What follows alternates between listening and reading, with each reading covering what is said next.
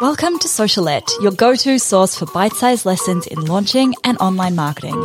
I'm your host, Steph Taylor, and I'm a corporate dropout turned launch strategist, helping you launch your digital products simply and successfully so you can reach more people, grow your audience, and become the go-to brand in your space. Want to swipe my signature launch framework? Download my free ebook, The Complete Roadmap for a Killer Launch at stephtaylor.co/roadmap. Now sit back, relax, and enjoy the show. And don't forget to hit subscribe so you don't miss any of my latest episodes released every Monday, Wednesday, and Friday. Hey, welcome back to Socialette. This is episode 382. We're talking about personal brands a little bit more this episode and in the next couple of episodes, because I know this is something that has been coming up a lot with my students inside Launch Magic and also just in my broader community generally, where a lot of people have potentially started building out a service-based business under a business brand, and then they're thinking about, do I want to build my digital product business under my personal brand? Do I want to do it under a business brand?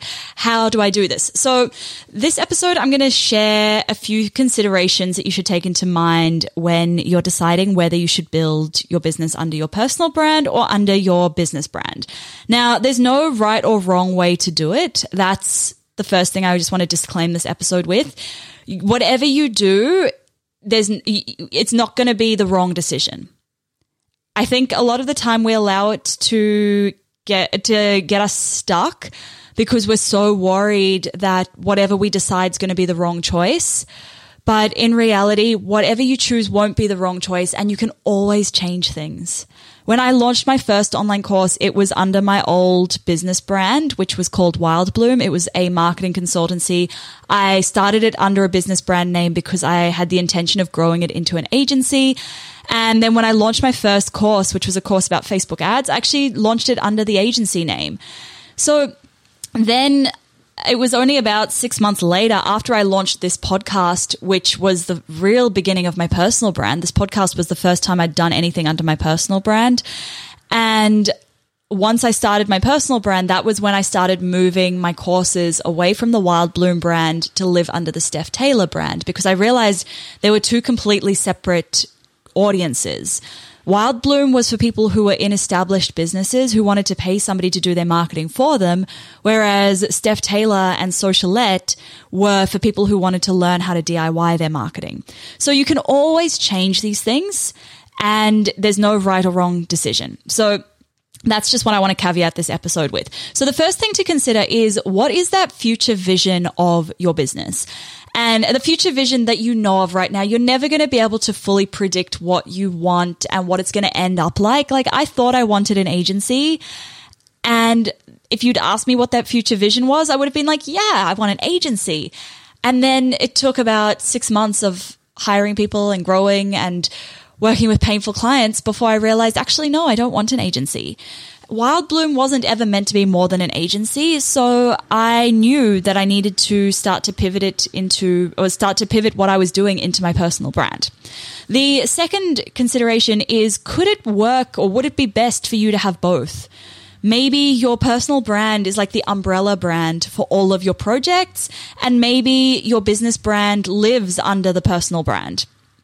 Or on the flip side, maybe your personal brand is the face of your business brand. That's another consideration. So you can have both. You can have a personal brand and a business brand, and they can work together really nicely, side by side or one above the other. The third thing to consider is, will marketing be easier for you under a personal brand? I personally find it a lot easier because I get to tell personal stories. I get to share my own experiences. I get to talk in my own voice. I get to just be me. And that makes it doesn't even feel like marketing. It just feels like I'm showing up. Whereas under a business brand, it might become, we think that, and then you have to make sure that everything's aligned with the brand values rather than your own personal brand values, which tend to be more aligned with your own personal values, if that makes sense. Number 4, do you actually want a personal brand? it might be something that you don't necessarily want and that you think you just should have because that's what everyone seems to be doing these days. There is a lot of responsibility that comes with having a personal brand. There are pros, but there are also a lot of cons, which I will cover in another episode in a few episodes' time. It's okay to not want a personal brand.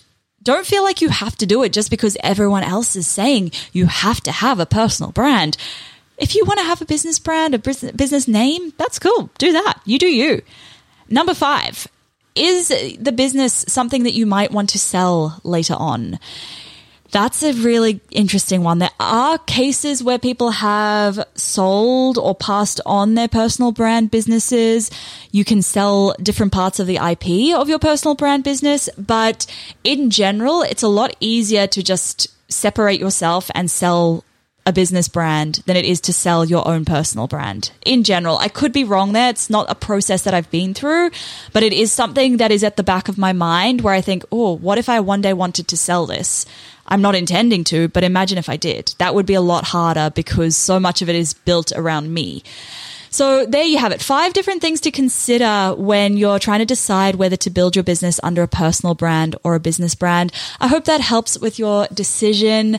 Hey, if you're enjoying the show, I really would appreciate it if you could take a quick screenshot and share it to your Instagram stories.